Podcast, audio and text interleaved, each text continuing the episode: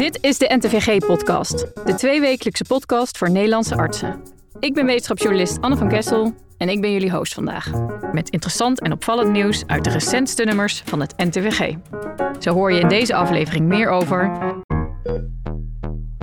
een Tumor First test voor eierstokkanker. Tumor First is effectiever, het spaart kosten en je zorgt dat iedereen de test krijgt, ongeacht medische vaardigheden of sociaal-economische vaardigheden. Daar de artsen in opleiding Tim en Ernst Jan het belangrijkste mondiale nieuws. Het aanbod is weer eh, divers. Zo bespreken we onder andere een stuk wat wel leuk heeft uitgezocht, wat het effect is van een verwijzing naar een collega die je ook persoonlijk kent. En hebben we het over studenten zonder ADHD die Ritalin slikken om hun prestaties te verbeteren. Wat we wel weten is dat de bijwerkingen vaak vergelijkbaar zijn met de mensen die het dus wel op voorschrift gebruiken. We beginnen met de rubriek Wat hoor ik daar? Ons tweewekelijkse spel waarin je de betekenis van geluiden met een geneeskundige link mag raden. Ik ga het geluid laten horen en later deze aflevering hoor je dan wat het was. Daar komt het.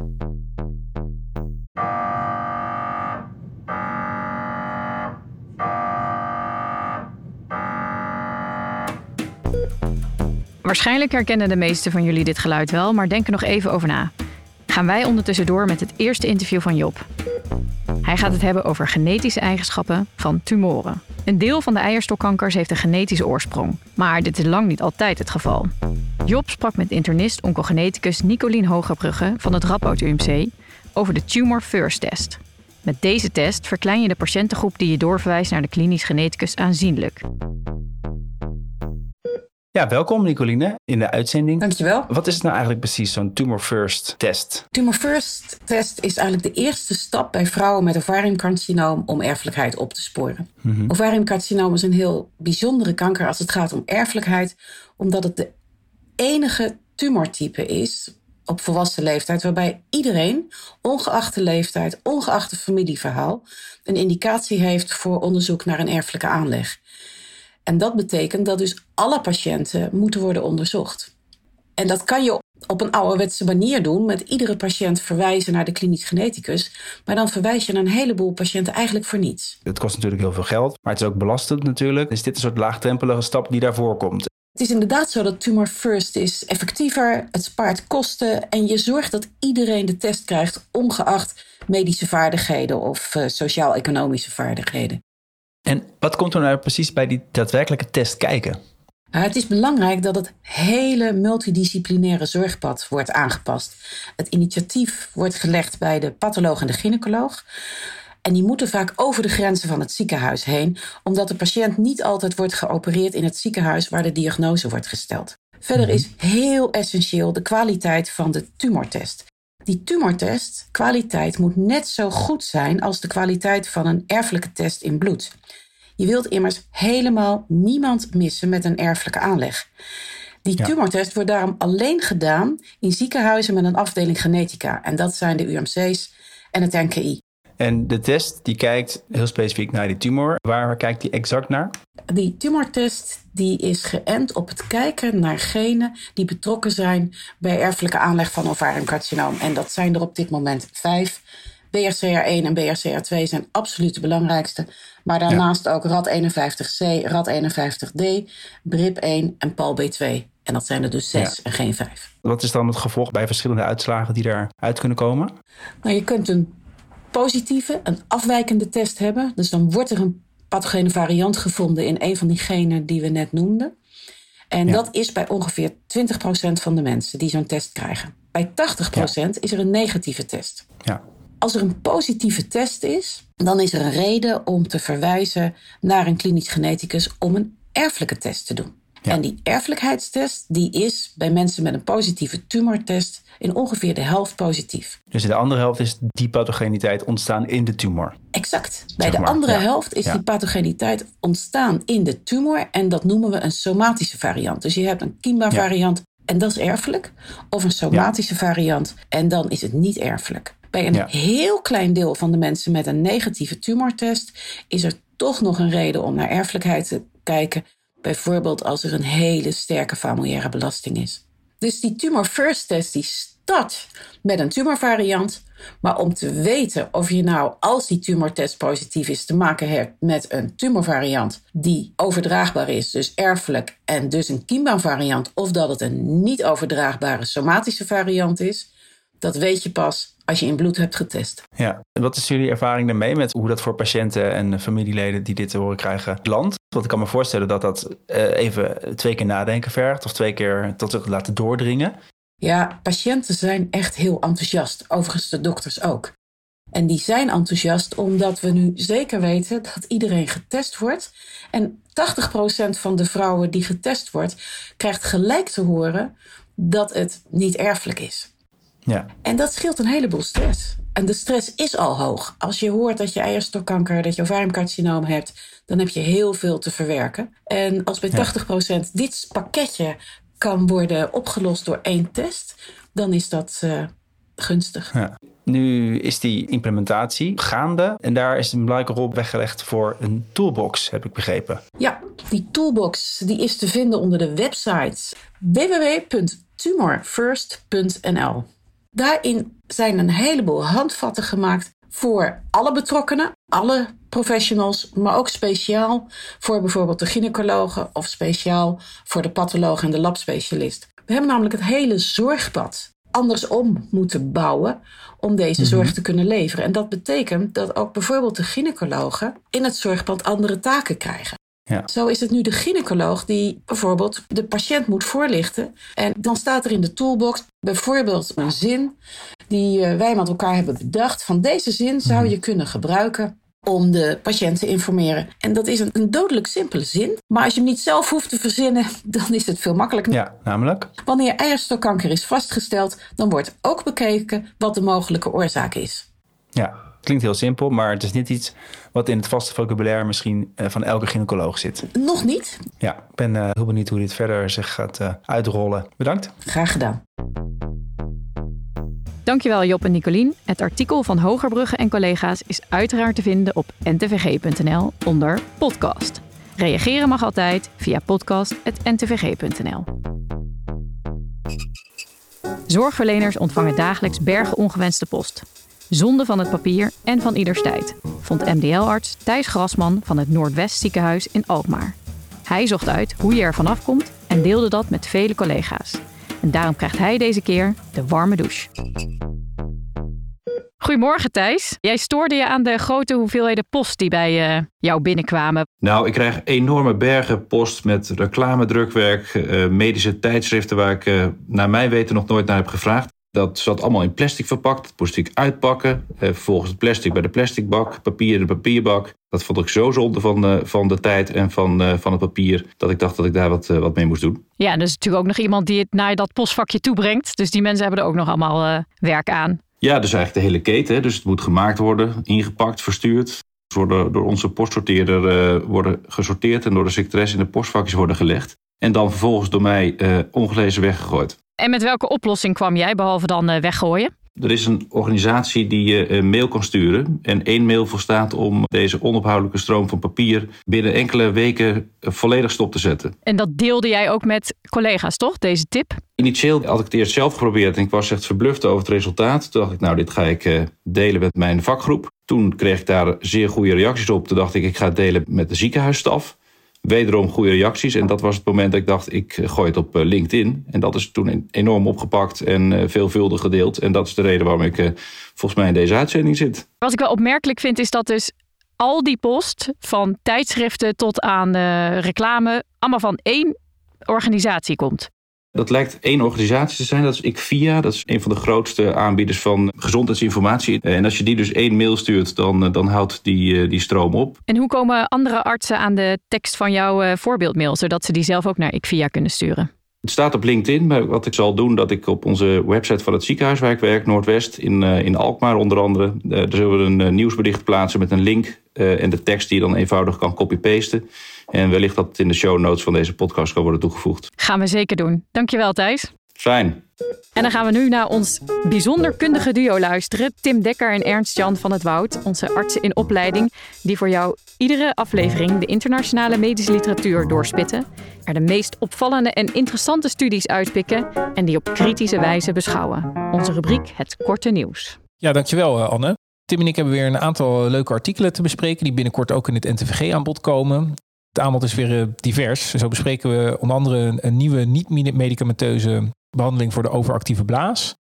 Een stuk wat wel leuk heeft uitgezocht wat het effect is van een verwijzing naar een collega die je ook persoonlijk kent. Maar we beginnen met een artikel wat eh, jou denk ik ook wel persoonlijk aan het hart gaat, Tim. Want dat gaat over het effect van een koolhydraatarm dieet in uh, type 2 diabetes. Ja, dat klopt wel. Alleen deze publicatie is ook wel een beetje bitterzoet voor mij. Ik ben zelf namelijk wel een aanhanger van de koolhydraatbeperking. Het principe daarachter is dat met name hoge insulinespiegels verantwoordelijk zijn voor een hoop metabole ziektes die we in de praktijk vaak zien. Denk aan uh, diabetes mellitus, overgewicht, non-alcoholische leververvetting, maar ook aan coronair lijden, perifer vaatlijden en hypertensie. En ja, de gangbare wijsheid over het dieet is dat je vooral op vet en calorieën moet letten. Maar het voordeel van het koolhydraatbeperkt dieet is dat je door het verminderen van de glucoseinname ook lagere insulinespiegels krijgt en daarmee een grotere metabole winst. Daarmee hoef je eigenlijk niet zozeer op calorieën te letten, maar alleen op de hoeveelheid koolhydraten. En dat maakt het misschien ook wel dat het makkelijker is om dat vol te houden. Ja, dat is inderdaad wel een, een mooi principe. Het, het, is de vraag of het ook echt goed vol te houden is. En ja, we bespreken nu het effect hiervan in een gerandomiseerde studie. Die is uitgevoerd in Denemarken en opgeschreven door Hansen en collega's in de Annals of Internal Medicine. En het doel van de studie was om de effecten te onderzoeken van zo'n calorie onbeperkt, maar koolhydraatbeperkt dieet, zogenaamd low carb high fat, in vergelijking met een calorie onbeperkt vetbeperkt, dus high carb low fat dieet. Met andere woorden, waar moet je nou op letten? Uh, op je vetten of op je koolhydraten? En om dit uit te zoeken werden 165 patiënten met type 2 diabetes gerandomiseerd. En de onderzoekers waren geïnteresseerd onder meer in nou ja, glycemische controle, uh, dyslipidemie en ook een non-alcoholische leververvetting. Ja, en die leververvetting die werd ook onderzocht door middel van een leverbiop trouwens bij, bij alle deelnemers bij baseline. Dat vond ik wel een heftige interventie voor een dieetstudie overigens. Maar goed, los daarvan werd ook gekeken naar de HbA1c-waardes, de glucosewaardes, lipideprofielen, bloeddruk, middelomtrek, vetpercentages. Dus of voldoende parameters om naar zo'n dergelijke studie te onderzoeken, denk ik.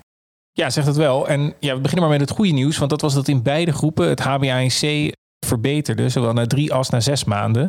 En dat verschil was groter in de low carb groep dan in de low fat groep. Met andere woorden, koolhydraatbeperking leek effectiever dan vetbeperking. Daarnaast had de low carb high fat groep na zes maanden ook een grotere verbetering in andere metabole markers zoals gewicht, middelomtrek en insulineresistentie. Het slechte nieuws is dat al die verbeteringen weer teniet waren gedaan na negen maanden. Dus eigenlijk waren beide groepen na negen maanden qua veel parameters weer helemaal terug bij af. Ja, en dat, dat, is, wel heel teleurstellend. Ik vind het wel jammer dat de studie niet rapporteerde of de patiënten qua dieet ook weer helemaal terug bij af waren, want dat zou de resultaten wel, wel verklaren. En dat is natuurlijk hetzelfde met medicatie. Als je je pillen niet inneemt, dan werken ze natuurlijk ook niet. Hè? Dus datzelfde geldt voor een dieet. Wat ik vooral denk ik mee zou nemen in deze studie is dat een koolhydraatbeperkt dieet helpt. Dat het meer helpt dan een vetbeperkt dieet, maar dat het gewoon heel erg moeilijk vol te houden is. In notities dan wel dan dat daar wel een plek voor de zorgverlener is. Want in deze situatie is het een studie waar mensen ook maar zes maanden zich aan het dieet hoefden te houden. En na negen maanden zie je iemand dan nog een keertje. Maar uh, ja, in de spreekkamer heb je natuurlijk een uh, arts-patiëntenrelatie en uh, kan je iemand motiveren. En als je effect hebt, probeer je iemand ook te stimuleren dat vol te houden. Dus er is denk ik een effectieve medicijnvrije interventie om metabole ziekte aan te pakken. Dat, dat nemen we zeker mee van deze studie. Dan nu een hele andere publicatie over een, een nieuwe methode om een ander veel voorkomend probleem aan te pakken, namelijk de overactieve blaas. Onderzoeker Kroet en collega's beschrijven een hele nieuwe behandeling daarvoor in de Journal of Urology, namelijk de zogeheten transcutane pyroneus neurostimulatie. Ja, misschien is het goed om een klein beetje achtergrond te geven. Zoals bekend is urge-incontinentie of een overactieve blaas een veel voorkomend probleem. En er zijn conservatieve behandelopties als blaastraining en ook medicamenteuze interventies, met name met anticholinergica. Uh, hier stopt echter wel tot twee derde van de patiënten weer mee wegens ja, of onvoldoende effect of bijwerkingen. En dan kan je met name denken aan een uh, droge mond of gastrointestinale klachten. En er zijn bij ernstig invaliderende klachten nog wel invasieve opties, onder andere sacrale zenuwstimulatie of botoxinjecties. Uh, maar er is nu dus ook deze ja, niet-invasieve vorm van neurostimulatie. Ja, en, en, dat is wel echt cutting edge. Want bij deze behandeling wordt namelijk gebruik gemaakt van het feit dat de somatische innervatie van de benen en de autonome innervatie van de blaas beide vanaf hetzelfde wortelniveau uit het ruggenmerg komen. Door elektrische stimulatie van de nervus peroneus, dat, dat deden ze in deze studie een half uur per dag, uh, moduleer je dan ook de autonome innervatie van de blaas. Komt er dan in de praktijk op neer dat je een kastje om je been draagt, met een, dat is met een bandje om je knie gefixeerd en dat kastje stuurt dan signalen via de nervus peroneus naar boven. En daarmee moduleer je dus de blaasfunctie. Het is wel echt een soort science fiction apparatuur dit. Ja, het is zeker een uh, mooi principe. En de werking daarvan werd onderzocht in een prospectieve gerandomiseerde studie. En er deden 77 vrouwen aan mee. En die moesten minstens zes maanden klachten hebben van een overactieve blaas of urgency klachten. Zonder dat ze een eerdere behandeling hebben gehad of een duidelijke onderliggende oorzaak. En de patiënten werden gerandomiseerd tussen solifenacine, wat een anticholinergicum is, of dus de nieuwe methode van transcutane peroneus neurostimulatie. De onderzoekers keken in deze studie met name naar verdraagzaamheid en bijwerkingen. Uh, en daarnaast werd ook wel gekeken naar het effect op zelfgerapporteerde klachten van ernstige urgincontinentie en, en de mate van nicturie. wat die bijwerkingen betreft, 12% van de mensen met de neurostimulator had iets van aan de behandeling gerelateerde bijwerking. Dat was met name lokale roodheid of wat milde pijn van voorbijgaande aard. Dat was allemaal relatief mild. En van de controlegroep, dus mensen die werd behandeld met anticholinergica, had um, de helft ongeveer bijwerkingen. Met name droge mond, gastrointestinale klachten, wat de bekende bijwerkingen zijn. Maar eigenlijk werden alle beide behandelingen wel goed verdragen. En uiteindelijk had 97% van de patiënten uh, de hele trialperiode van 12 weken uh, volbracht. Ja, en het effect op de klachten, uh, dat was vergelijkbaar in beide groepen met in deze studie wel echt goede resultaten. Zo werden patiënten gezien als een responder als er meer dan 50% afname was in de zelfgerapporteerde klachten.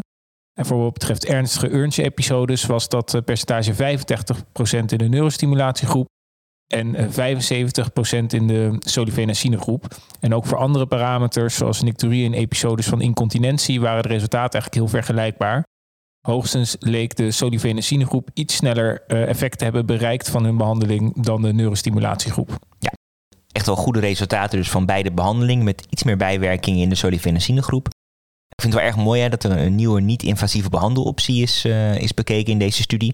Maar nog wel een, een beetje een kritische noot te plaatsen, is denk ik wel goed om te zeggen dat het behandeling naïeve patiënten waren. Dus ik ben wel heel erg benieuwd wat de resultaten zijn voor mensen met onvoldoende effect van blaastraining en medicatie, om eerlijk te zijn. Ja, ja, helemaal mee eens. En nou, voor de luisteraars die na dit verhaal toch nog geen goede voorstelling van het apparaat kunnen maken, die kunnen het uiteraard googlen, maar ook binnenkort in het NTVG kijken, want dan verschijnt er een afbeelding uh, met een beschrijving.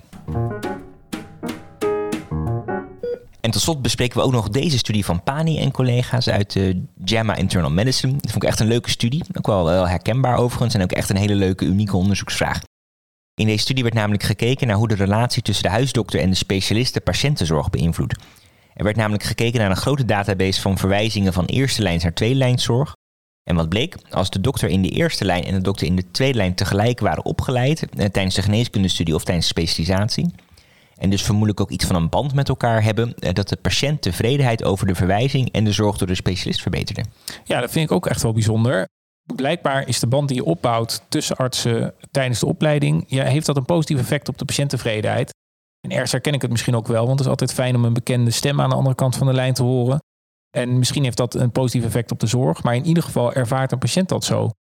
En voor deze studie hebben de onderzoekers alleen maar gekeken naar gezamenlijke opleiding, maar het is denk ik ook breder te trekken. En ja, misschien dat dokters die vaak samen op de vrijdagmiddagborrel staan, om maar iets te noemen, ook een betere kwaliteit leveren. Dat vind ik wel een mooie gedachte voor een, uh, voor een volgende studie. Uh, maar goed, zullen we in de tussentijd maar afsluiten met de boodschap dat het uh, blijkbaar loont dat dokters investeren in hun band samen. En dat dat vanaf nu gewoon evidence-based medicine is. Ja, zeker. Dat lijkt me een ontzettend mooie afsluiter. En dat is het dan ook meteen voor deze keer. Deze en ook andere studies worden binnenkort besproken in de papieren versie van het tijdschrift. En staan ook op de website van het NTVG en dan voor nu terug naar jou, Anne, en tot de volgende keer. Bedankt, mannen. We horen over twee weken weer van jullie. Het is tijd voor het verlossende antwoord op de vraag wat wij aan het begin van de uitzending hoorden.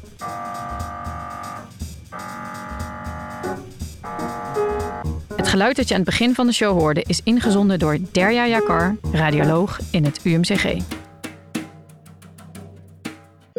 Goedemorgen Derja. Ik denk dat de meeste luisteraars het geluid wel herkenden, maar wat hoorden wij net? Wat we net hoorden is het typische geluid van een MRI-scanner. Een behoorlijk aanwezig geluid. Hoe ontstaat dat eigenlijk? De MRI-scanner zelf is eigenlijk één grote magneet. We schuiven die patiënt in de magneet en om beelden te kunnen maken hebben we de kleine magneetjes die in die scanner zitten, die zetten we aan. En het aan- en uitzetten van die magneetjes, die veroorzaken dat er elektrische stromen gaan lopen. En dat is eigenlijk dat harde geluid wat je hoort. En, en is daar ook iets aan te doen? Kun je dat bijvoorbeeld dempen? Dat zou wel heel mooi zijn. Het valt niet goed te dempen, omdat um, op het moment dat je dat gaat proberen te dempen, dan ga je eigenlijk interfereren met die stromingen die aan en uit worden gezet. En die zijn nou juist zo belangrijk om een goede afbeelding te maken van de patiënt. Er zijn wel pogingen die uit de industrie worden gedaan, uh, maar dat is echter nog niet heel erg baanbrekend. En zijn er dan gevallen, bijvoorbeeld als iemand echt heel angstig is, dat je dan toch zegt: Oké, ik vraag een CT aan, ook al zou een MRI beter zijn geweest? Dat zien we wel eens, maar dat is vrij uitzonderlijk. Als iemand bijvoorbeeld uh, zo'n MRI-scanner moet je vaak wel zeker een half uur in blijven liggen. En met die harde geluiden, uh, patiënten die bijvoorbeeld claustrofobisch zijn, die vinden dat heel lastig uh, om in zo'n MRI te kunnen blijven liggen. En als je dus zodanig angstig bent, dan moet je als aanvrager daar goed over nadenken. Of als het zo ernstig is dat je toch switcht naar of je dan toch niet beter een CT kunt maken. Met in het achterhoofd houdende dat je vraag misschien minder goed beantwoord gaat worden. Of je bespreekt het met de patiënt en je zorgt ervoor dat de patiënt bijvoorbeeld een roesje krijgt van tevoren. Uh, en dan kunnen patiënten het ook redelijk goed doorstaan. Dank voor deze toelichting, Derja. Graag gedaan. Heb je nou zelf een eigen geluid in te brengen? Mail dan naar podcast.ntvg.nl. Tijd voor iets heel anders. Regelmatig duiken er berichten op in de media over studenten die prestatieverbeterende middelen gebruiken zonder recept. Een bekend voorbeeld is ADHD-middel Ritalin. Hoe vaak komt dit gebruik eigenlijk voor? Wat zijn de risico's en heeft het überhaupt effect? Daarover sprak Job met Marieke van der Berg van het instituut Verantwoord Medicijngebruik en met Michelle van der Horst van het Trimbos Instituut. Ja, welkom jullie allebei. Ja, Voor het eerst een, eh, een dubbel interview in deze podcast. Marieke, zou je even kunnen uitleggen wat het project Gezonde Focus inhoudt? Ja, dat kan ik zeker. Project Gezonde Focus gaat over het oneigenlijk gebruik van ADHD-medicatie. En met focus op studenten die ADHD-medicatie gebruiken zonder dat ze dat op recept voorgeschreven hebben gekregen. In 2020 hebben we een, eh, een voortraject gedaan om te kijken van wat zijn de aantallen daarin, wat zijn motieven en wat is er over bekend. En daaruit kwam vooral naar voren dat er toch wel wat kennis en bewustzijn miste over dit onderwerp. Dus nu met het vervolgtraject willen we daar vooral uh, aandacht aan besteden. We hebben het over studenten die denken ik ga slimmer worden, beter door mijn studie heen komen door PEP-middelen te gebruiken. En ze denken dat het helpt. Ja, dat klopt. We hebben in het voortraject verschillende studenten gesproken van waarom gebruik je het nou? En los van slimmer worden uh, geven ze aan dat ze een betere concentratie hebben, betere focus, uh, meer zin hebben om te studeren. En dat ze daarom die medicatie vooral uh, oneigenlijk gebruiken in tentamenperiodes of bijvoorbeeld bij een scriptie. En oneigenlijk, dan bedoel je, ze hebben er geen recept voor. Ja, ja oneigenlijk gebruik zonder recept van een dokter. En hoe komen ze er meestal aan? Ja, de studenten gaven vooral aan het via via te krijgen. Dus via vrienden of familie die het dan wel op voorschrift krijgen. Wat wij dus van de studenten horen, is dat zij het dan door de week gebruiken en bijvoorbeeld niet in het weekend en zo bijvoorbeeld uh, wat opsparen. Ja, je uitsparen en daar kunnen Ja. ze dan weer een handeltje mee dragen. Ja. Over hoeveel studenten hebben we het nou eigenlijk? We hebben in uh, onderzoek van uh, Trimbos, GGD Goor Nederland en het RIVM gezien uh, dat het oneigenlijk gebruik onder studenten uh, tussen ongeveer rond de 4% is afgelopen jaar. Dat is natuurlijk een belangrijke vraag. Werkt het? Ja, dat was inderdaad voor ons ook een hele belangrijke vraag in dit project. En daarom hebben we een uh, literatuurstudie daarna gedaan. En daaruit blijkt dat heel veel studies laten zien dat het geen effect heeft. Er zijn een paar studies uh, die laten uh, een positief effect zien op bepaalde cognitieve prestaties, zoals aandacht. Belangrijke kanttekening daarbij is dat het effect erg klein is en dat ook die onderzoekssetting eigenlijk niet past bij de dagelijkse praktijk. Het ging daar vaak gewoon om een eenmalige gift, terwijl dat je in de praktijk ziet dat ze het toch vaker en langer gebruiken. Dus dat ging echt over de cognitieve prestaties. Als je dan kijkt naar uiteindelijke uh, studieresultaten, daar zijn ook studies naar gedaan. En daaruit bleek dat uh, ADHD-medicatie dus geen positief effect heeft op academische prestaties. En dus er waren ook een aantal studies die zelfs aangaven dat het een negatief effect heeft. En dan hebben we het echt over mensen die niet de diagnose ADHD ja, hebben. Het Hè? gaat echt alleen over het oneigenlijk gebruik. Zonder ADHD-indicatie. Ja, en modafinil hebben jullie ook meegenomen, hè? Kunnen jullie daar iets over vertellen? Het is een anti-epilepsiemiddel, toch? Bij narcolepsie wordt het... Nar oh ja, narcolepsie. Ja. Je kunt langer door. Ja, precies. Ja, er is eigenlijk maar weinig onderzocht in studies naar, naar die cognitieve prestaties. Maar ook daar was het dat er dus eigenlijk vooral geen effect gevonden werd. Ja, en de studenten gaven vooral in de interviews aan Ritalin, dus methylfenidaten gebruiken. Af en toe dexamfetamine kwam ook voorbij. En uh, nou, van de 21 studenten die we hebben gesproken was uh, één iemand die modafinil gebruikte, maar die gebruikte ook methylfenidaat. Dus de focus ligt in dat opzicht uh, ook meer op de Ritalin. Er wordt ook wel eens een beetje gezegd, ja, het zijn gewoon niet zulke wilde middelen. Baat niet, schaadt het niet. Maar schaadt het niet of schaadt het misschien wel? In diezelfde literatuurstudie hebben we dus ook naar veiligheid gekeken.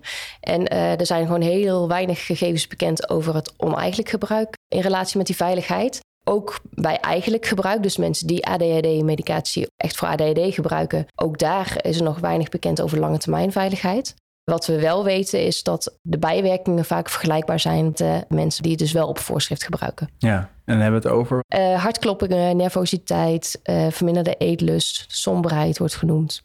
En wat daarnaast nog een belangrijk punt is dat er ook wel een aantal contra-indicaties zijn om uh, ADHD-medicatie niet te gebruiken. Bijvoorbeeld anorexie, psychische stoornissen, hart- en vaataandoeningen. En als iemand het dus oneigenlijk gebruikt, dan is daar dus ook geen zicht op vanuit een voorschrijver. dus ik denk dat dat ook een belangrijk punt is om, om mee te nemen daarop aanvullend ook nog los van de lichamelijke uh, korte of lange termijn uh, effecten en risico's, veiligheid, zien we ook dat studenten zichzelf een patroon aanleren. Dat als ze moeten presteren, dat ze dan een middel gebruiken. Uh, de studenten gaven aan na hun studententijd vaak wel te willen stoppen. Van als ik ga werken, dan stop ik wel met het gebruik of minder ik in ieder geval. Maar je leert je ja, toch iets aan. Dat noemen we meer de geestelijke afhankelijkheid. en dat, dat is een patroon wat je je leven dan eigenlijk wel vasthoudt. Wat we natuurlijk niet willen. Hebben jullie ook gekeken naar die, die bredere context? Er wordt natuurlijk in de media heel veel geschreven over de prestatiecultuur, de druk die studenten ervaren. Speelt dat mee hierbij? Ja, zeker. Dit, dit project focust zich op een, op een deel van dat probleem, zeg maar de, de prestatiemaatschappij waar het vaker over gaat. Uh, we doen ook nu als Trimbos een uh, onderzoek naar prestatiedruk en stress onder studenten, waar dit gebruik dan ook uh, naar voren komt. En dat is dan in opdracht van het ministerie van Onderwijs, Cultuur en Wetenschap. Uh, we zijn ook in gesprek met onderwijsinstellingen, verslavingszorginstellingen, uh, gemeentes van hoe kunnen we het bredere aspect aanpakken.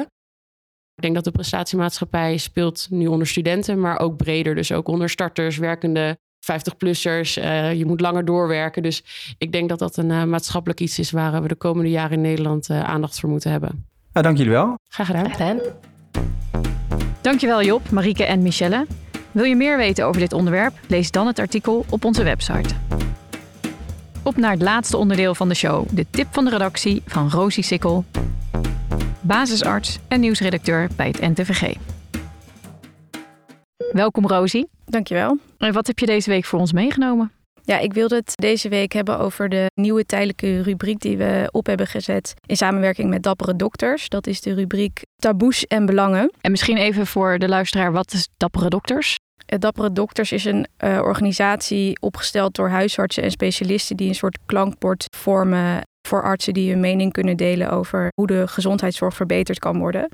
En in samenwerking met hen hebben wij 30 medici uitgenodigd om hun visie daarover te delen. En het gaat daarbij om thema's die dus wat moeilijker bespreekbaar zijn, maar die wel in de gehele gezondheidszorg en geneeskunde verstrengeld uh, zitten. Noem eens zo'n thema. Een thema dat mij persoonlijk aansprak was de illusie van de maakbaarheid. Het gaat daarbij over dat wij als artsen uh, misschien te veel geneigd zijn om ons te focussen op uh, genezing en gezondheid. En dat we daarbij uh, soms uit het oog verliezen ja, hoe, hoe de normale levensloop eigenlijk is. En dat houdt in veroudering, aftakeling en sterven. Daar lijken wij onze ogen soms te veel voor te sluiten. In sommige gevallen dan is eigenlijk te veel doen. schaadt je een patiënt meer dan, dan dat je niets doet. En dat is iets wat ik als jonge arts uh, wel heb moeten leren toen ik, uh, toen ik net begon in het ziekenhuis. Omdat ik vanuit mijn opleiding geneeskunde ja, eigenlijk ben opgeleid als geneeskundige. Dus veel aandacht voor symptomatologie, herkenning en het stellen van een diagnose en vervolgens een passende behandeling kiezen. Maar op het moment dat je dus daadwerkelijk start als arts, dan loop je daarbij tegen heel veel barrières aan. Omdat je toch altijd het idee hebt van ik moet het oplossen en ik moet iemand beter maken, maar dat het niet altijd realistisch is. Wat voor thema's zijn er nog meer? Eentje is bijvoorbeeld hyperspecialisatie. Er wordt geschreven over de angst voor de dood, over ja, het altijd maar streven naar tevredenheid onder patiënten. Dat zijn allerlei thema's die aan bod komen. En ze staan nu allemaal online, uh, maar ze worden ook gebundeld en in beperkte oplagen zijn ze dan ook op papier dus verkrijgbaar. Oké, okay, dankjewel Rosie. Yes. En hiermee zijn we aan het einde gekomen van deze aflevering. Hopelijk heb je ervan genoten en wellicht nog iets opgestoken ook. Laat ons vooral weten wat je ervan vindt. Is het te lang, of juist te kort, te dik of te dun? Heb je andere suggesties? Vertel het ons. En dat kan via podcast.ntvg.nl. We staan open voor alle feedback. Waardeer je onze afleveringen? Stuur ons dan door naar al je collega's en volg ons op je favoriete podcastkanaal zoals Spotify of Apple of Google Podcasts. En laat vooral ook een review achter door een aantal sterren te geven. Dat helpt ons weer om beter gevonden te worden. Zo help je ons op onze missie om de beste en best beluisterde medische podcast van Nederland te worden. Over twee weken is mijn collega Job er weer. Voor nu een heel fijne dag gewenst en tot de volgende aflevering. Dit is een podcast van de NTVG-redactie in samenwerking met mij, Anne van Kessel, Job de Vrieze, Tim Dekker, Ernst-Jan van het Woud en audiocollectief Visionair Ordinaire.